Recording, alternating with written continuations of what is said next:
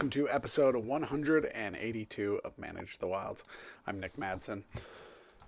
Yesterday, I um, got in touch with a biologist in the area that I live and asked if I could uh, go along and if he was doing any classifying for pre hunt. And he uh, invited me along today.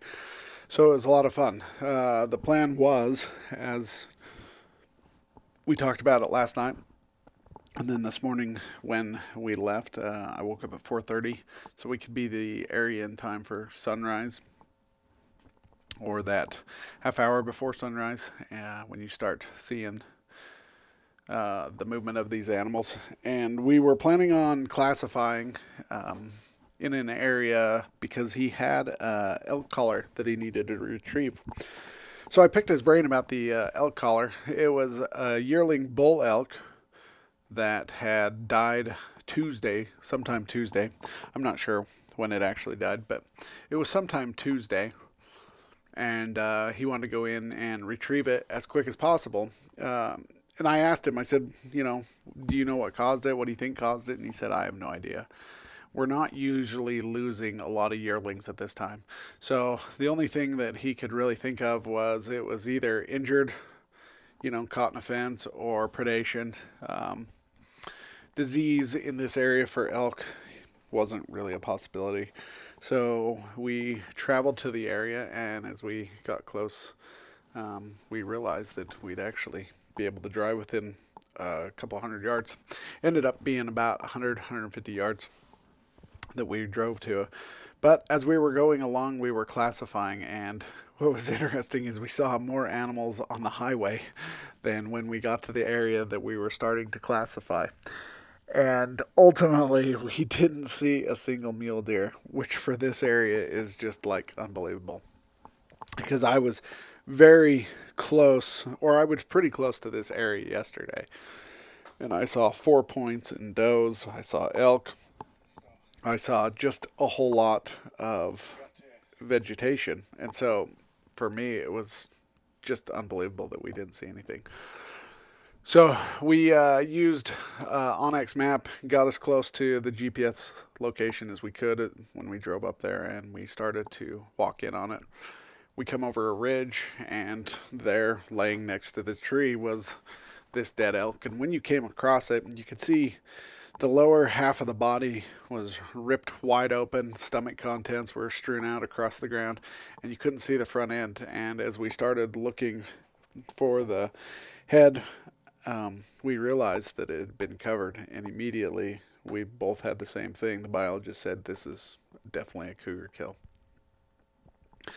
So we pulled the head out, uh, drug the body out uh, of the pile that it had been buried in. He reached in and fished out the head, and we got the collar off. He then grabbed the head, flipped it over, and where the decay hadn't started because it was full of maggots on the front end and and the decay and on the sides of its face you could see puncture wounds from uh, where it had been gripped by its head as the cougar held onto it and um, suffocated it and ripped out its throat. The other thing that was interesting is uh, it was a young bull, it was a spike, and both of the spikes had been broken off. They weren't there. So I don't know if it happened during the struggle, did it happen before? We just couldn't find them. And it's not like we had to search a very big area. The area that we searched for the drag marks of this thing was only about three yards wide. So, uh, more than likely, the biologist believes that it was taken in its bed, and that's where it was killed. Uh, we both believed that it was a cougar kill, but he still wanted to take a few samples. So uh, the femur on the hind had been all the way cleaned up and exposed.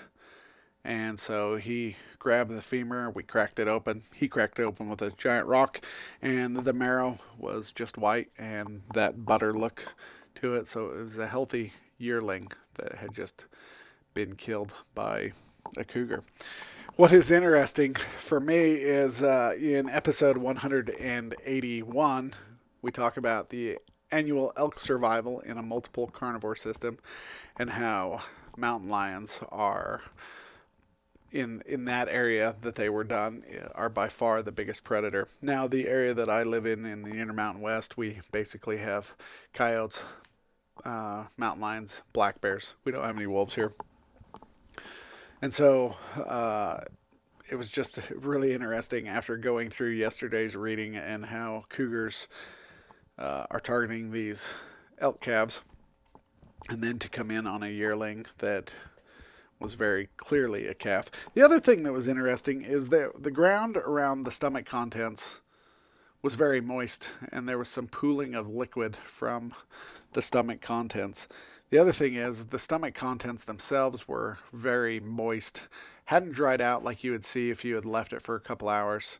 And the thought process there is that we most likely pushed the cougar off the kill when we drove into the area.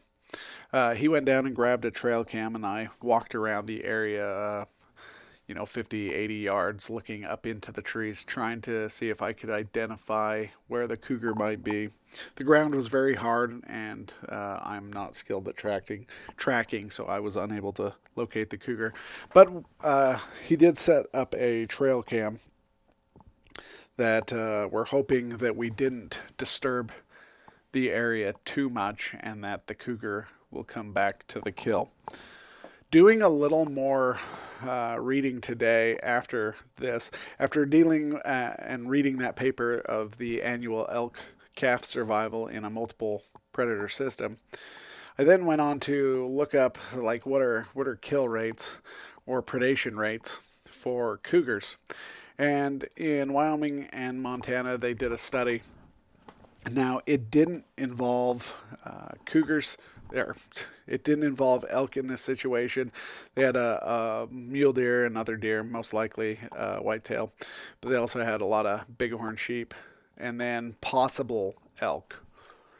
So they didn't really say for sure uh, that there was no elk in this study. But what they did come up with is uh, the estimated rates or predation rates and the total number of days between kills. There was a female that they had monitored for over 416 days, put out 2,000 uh, different GPS locations, had, they believed, a total number of 67 kills in that 416 days, which came out to an average rate of 5.95 days uh, between predation events. So, roughly every six days, uh, this female was killing him. And then uh, they had a male that they monitored for 400 days. They had over 2,400 GPS locations. And they only had a 30 a total number of 38 kills and it averaged almost 10 days between kills but uh, the average was somewhere between six and seven days between kills, and so that's a lot of events. So you're looking at a total of, you know, just a little, a li- roughly one kill per week, somewhere around that. So it was just a uh, it was just an interesting day uh, between doing yesterday's uh, podcast episode where we looked at actual elk calf survival. Um, based upon the predators in their areas, and then today to come in on a cougar kill. Uh, after we set up the camera, we left the area and we started our way back down. And while we were classifying, we just weren't seeing the numbers that we thought we would. We ended up seeing three, uh, I wouldn't call them raghorns, but they were three bull elk. Uh, probably two, three, maybe four years old. I wouldn't say four, but two or three. And then we ended up seeing three cows, three calves, not a single mule deer. So these numbers are actually really low for the biologist in that area. Uh, we know there's animals in there. They have collared quite a few elk, and the collars show they were in there. But the aspens uh, and the pines, they were so thick and it was almost it was 65, almost 70 degrees this morning. So it may have been a little warmer, and that's why they moved into those deep, thick pines or those aspen areas uh, before we can see them. But it was so difficult to spot anything because it was so thick in that area. But all in all, I had a really enjoyable day. It was a good. It was fun to be able to come in to a situation like that, watch how biologists uh, assess the situation, and the different uh, things they're taking uh, as far as sample wise and, and what they're looking for and the information that they're hoping to gain. Uh, hopefully, I'll be able to see some pictures in uh, you know in the next seven or so days, and we'll see what was coming into it. The other thing that was interesting about this uh, cougar predation rate is they had in a lot of the instances after a cougar would come in and kill something, they had black bears that would also then come in. And so it'll be interesting to see because there are black bears in the area. It'll be interesting to see how many uh, or if any black bears will come in and whether this cougar will come back and visit. All right, you guys, have a great day. Stay wild.